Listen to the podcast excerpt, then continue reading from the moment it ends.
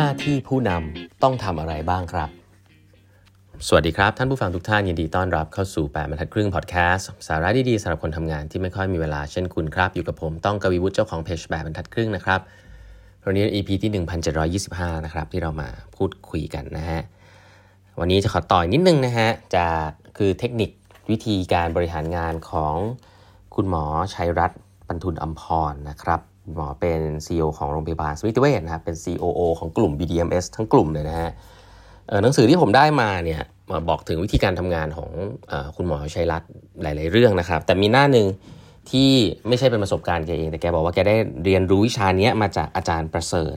ประสาททองโอสถนะฮะใครที่ฟังแล้วไม่ทราบว่าท่านอาจารย์ประเสริฐคือใครก็คือเป็นเจ้าของโรงพยาบาล BDMS นั่นเองนะครับก็ในเชิงของธุรกิจถือว่าประสบความสำเร็จมากนะครับโรงพยาบาลกลุ่ม BDMS เนี่ย กรุงเทพดุสิตเวชการเนี่ยเป็นกลุ่มบริษัทไม่ใช่ไม่ใช่ใหญ่ที่สุดในเมืองไทยนะครับโรงพยาบาล แต่ใหญ่กำไรแล้วก็ทำทำให้เกิดอะไรอะเขาเรียกว่าเป็นธุรกิจที่ดีเรื่องโรงพยาบาล healthcare เนี่ยอันดับต้นๆของโลกไปนี้นะฮะโรงพยาบาลทั่วโลกเนี่ย look up to กลุ่มนี้นะครับ อาจารย์ชัยรัตน์นะครับที่เขียนหนังสือเล่มนี้บอกว่า ได้เรียนรู้จากการทำงานง่าย ๆ อันหนึ่งนะครับมาจากคุณหมอ ประเสริฐนะครับซึ่งปัจจุบันท่านอายุ 91 แล้วนะคุณหมอประเสริฐนะพี่โรยอายุ 70 นะผมก็เวลาคุยกับพี่โรยหรืออาจารย์ชัยรัตน์เนี่ยผมก็จะแบบโอ้โห ไม่รู้ว่ารู้สึกตัวเองโชคดีหรือโชคร้ายนะฮะ แต่ว่าโอ้โหอินดัสทรีนี้สุดสุดยอดจริง ๆ นะฮะ คนเขาอาจจะดูแลตัวเองดีทำงานได้ถึงอายุ 70 หรืออายุถึง 90 นะครับอันนึงที่อาจารย์ชัยรัตน์เขียนไว้ เขาบอกว่าจริง ๆ แล้วเนี่ย การคิดได้เนี่ยมันเป็นแค่ไม่ไม่กี่เปอร์เซ็นต์นะสิบเปอร์เซ็นต์สิบห้าเปอร์เซ็นต์นั่นเองนะครับเวลาเราคิดอะไรได้ขึ้นมา หรืองานคิดอะไรได้ขึ้นมา แต่การทำมันให้สำเร็จเนี่ยคุณจะต้องคิดไม่ใช่คิดอย่างเดียว ต้องสร้างทีมขึ้นมาได้ด้วยและจริง ๆ มันมีอยู่แค่ 3 ข้อเท่านั้นครับในหน้าที่บริหารในภาพใหญ่นะครับ ก็อันนี้เป็นสิ่งที่ตกผลึกเองนะครับก็อาจจะลิงก์กับตำราฝรั่งบ้าง แต่ว่าอาจจะเป็นโดยบังเอิญเนาะเพราะว่าการทำงานผมว่าสุดท้ายก็ไม่พ้นตรงนี้นะข้อหนึ่งก็คือ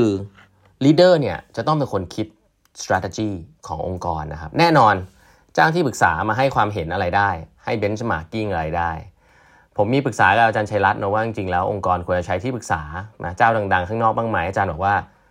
ใช้ได้แต่ไม่ได้ใช้เพื่อมาเอาสอดสมองออกไปแล้วก็มาเชื่อนะครับแต่ใช้ในการดูว่า best practice ข้างนอกมีอะไรบ้างนะครับ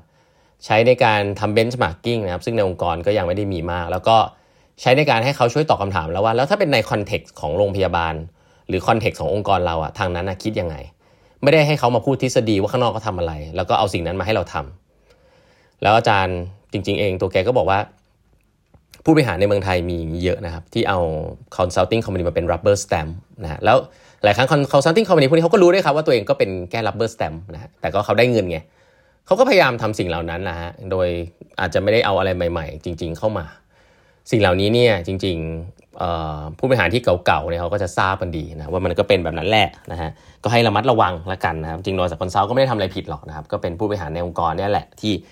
บางทีแล้วอาจจะเขาเรียกว่าอะไรขี้เกียจไปสักนิดนึงละกันนะครับในการคิด strategy อะไรอย่างนี้ซึ่งจริงก็เป็นสิ่งที่ตัวเองต้องคิดเนาะเพราะฉะนั้นข้อหนึ่งเนี่ยสำหรับผู้บริหารก็คือต้องเป็นคนคิด strategy ว่าเจอโจทย์ธุรกิจอย่างนี้แล้วเนี่ยจะมุ่งไปทางไหนครับแน่นอนจะปรึกษาคนในที่ทำงานคนในองค์กรได้แต่สุดท้ายต้องตัดสินใจเรื่องนี้ แต่เรื่องนี้เนี่ยเป็นแค่กี่เปอร์เซ็นต์เองในโลกยุคที่เปลี่ยนไปอาจจะ 15%นะครับผมชอบคำหนึ่งเนาะตั้งแต่ผมเป็นเด็กๆทำงานเนี่ยจำได้ว่ามีผู้บริหารระดับสูงท่านหนึ่งนะครับในบริษัทที่ผมเคยทำงานอยู่ที่ปตทเนี่ยเขาบอกว่าเอ่อ plan plan is a baseline for change but you need one นะหลายๆครั้งเราบอกว่า วางแผนไปก็เปลี่ยนอีกแล้วนะฮะจะวางแผนทำไมบอก ไม่ได้นะครับ คุณต้องมีแผนแผนคือ baseline for change ก็คือถ้าคุณจะเปลี่ยนคุณต้องเปลี่ยนจากแผนเนี่ยแหละ แต่ถ้าคุณไม่มีเลยมันจะสเปะสปะมากเพราะนั้นยังไงคุณต้องวางแผนอยู่เนาะ strategy ต้องมี แต่ถ้ารู้ว่ามันจะเปลี่ยนบ่อยๆเนี่ยอาจจะไม่ต้องไปลงแรงเป๊ะๆตัวเลขเป๊ะๆกับมันบ้างนะครับ แต่คุณต้องมีสิ่งที่ทำให้คนเดินตามเนาะแล้วเวลาปรับก็ก็อีกเรื่องหนึ่งนะครับก็ปรับก็ปรับนะเพราะนั้นต้องมีแผนนะอันนี้คืออันแรก แต่อันแรกอย่างที่บอกแหละสิบห้าเปอร์เซ็นต์สิบเปอร์เซ็นต์สิบห้าเปอร์เซ็นต์โอเค อันถัดไปเนี่ยคือ คุณจะสร้างทีมขึ้นมาเพื่อ execute ไอ้ strategy นั้นยังไง ทีนี้มันจะลิงก์กับการสร้างการสร้างทีมเนี่ยเริ่มจากการเลือกคนนะครับว่าคุณใช้คนแบบไหนล่ะ A B C D skill อะไรบ้างนะอันนี้อันแรก อันถัดมาเอาเข้ามาแล้วคุณจะบริหารจัดการเขายังไง คุณเอาคนเข้ามาแล้วนะครับคุณทำยังไง ให้เขาสามารถจะทำงานได้อย่างดีที่สุดนะครับเพราะฉะนั้นเนี่ยมันก็จะไปที่ข้อ3นะครับคือเมื่อคนมาแล้ว ในหนังสือเล่มนี้อาจารย์บอกว่าสร้าง passion ให้เขายังไงนะครับก็คือทำให้เขาเนี่ยรู้สึกอยากมีพลัง อยากจะทำสิ่งนั้นให้สำเร็จให้ได้นะเพราะว่ามีคนที่ถูกต้องแล้ว skill ใช่แล้วก็จริงอะแต่ว่าการ motivate คนเหล่านี้ก็เป็นทักษะอีกแบบหนึ่งนะครับ จะใช้ external incentive internal incentive ก็ว่าไป จะเป็นโบนัส เป็นหุ้น เป็นอะไรก็ว่าไป หรือเป็นความอินกับงาน เป็น culture ที่ดีก็ว่าไป แต่เป็นสิ่งที่สำคัญมากนะครับ เพราะนั้น incentive เป็นสิ่งที่สำคัญมากที่คุณต้องคิดดีไซน์ให้ดี ถ้าคุณมีคนที่ถูกต้องแล้ว แต่ว่าเขาไม่ได้อินกับงาน มันก็ไปต่อไม่ได้อยู่ดีนะครับ เพราะฉะนั้น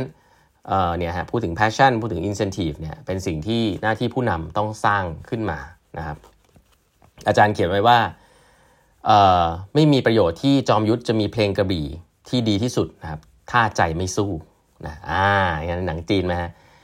ไม่มีประโยชน์นะครับ จะมีประโยชน์อะไร ถ้าคุณมีเพลงกระบี่ที่ดีที่สุด จอมยุทธที่มีเพลงกระบี่ที่ดีที่สุดเก่งที่สุด แต่ใจไม่สู้นะครับถ้าใจไม่สู้ทำอะไรก็คงจะไม่ประสบความสำเร็จ เพราะฉะนั้นแล้วสรุปครับสุดท้ายอาจารย์ประเสริฐก็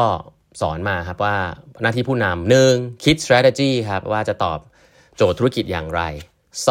2. หาคนทำงานที่สามารถ execute strategy นั้นได้ 3. สร้าง incentive และ passion ให้คนทำงานเหล่านั้นเนี่ยเขาได้ทำงานอย่างประสบความสำเร็จนะฮะแค่นี้เองนะครับเพราะว่าสุดท้ายงานก็เป็นคนแหละ ยังไม่มี AI ไม่มีเทคโนโลยีมีอะไรทั้งสิ้นอะ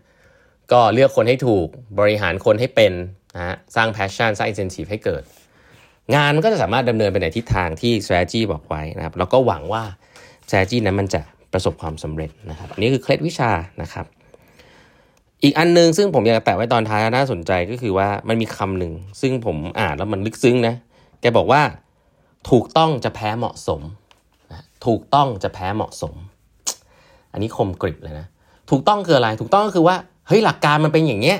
เวลาเราเถียงกันอย่างเงี้ยหลักการมันเป็นอย่างเงี้ยโลจิกมันเป็นอย่างนี้ คนอื่นก็ทำกันแบบนี้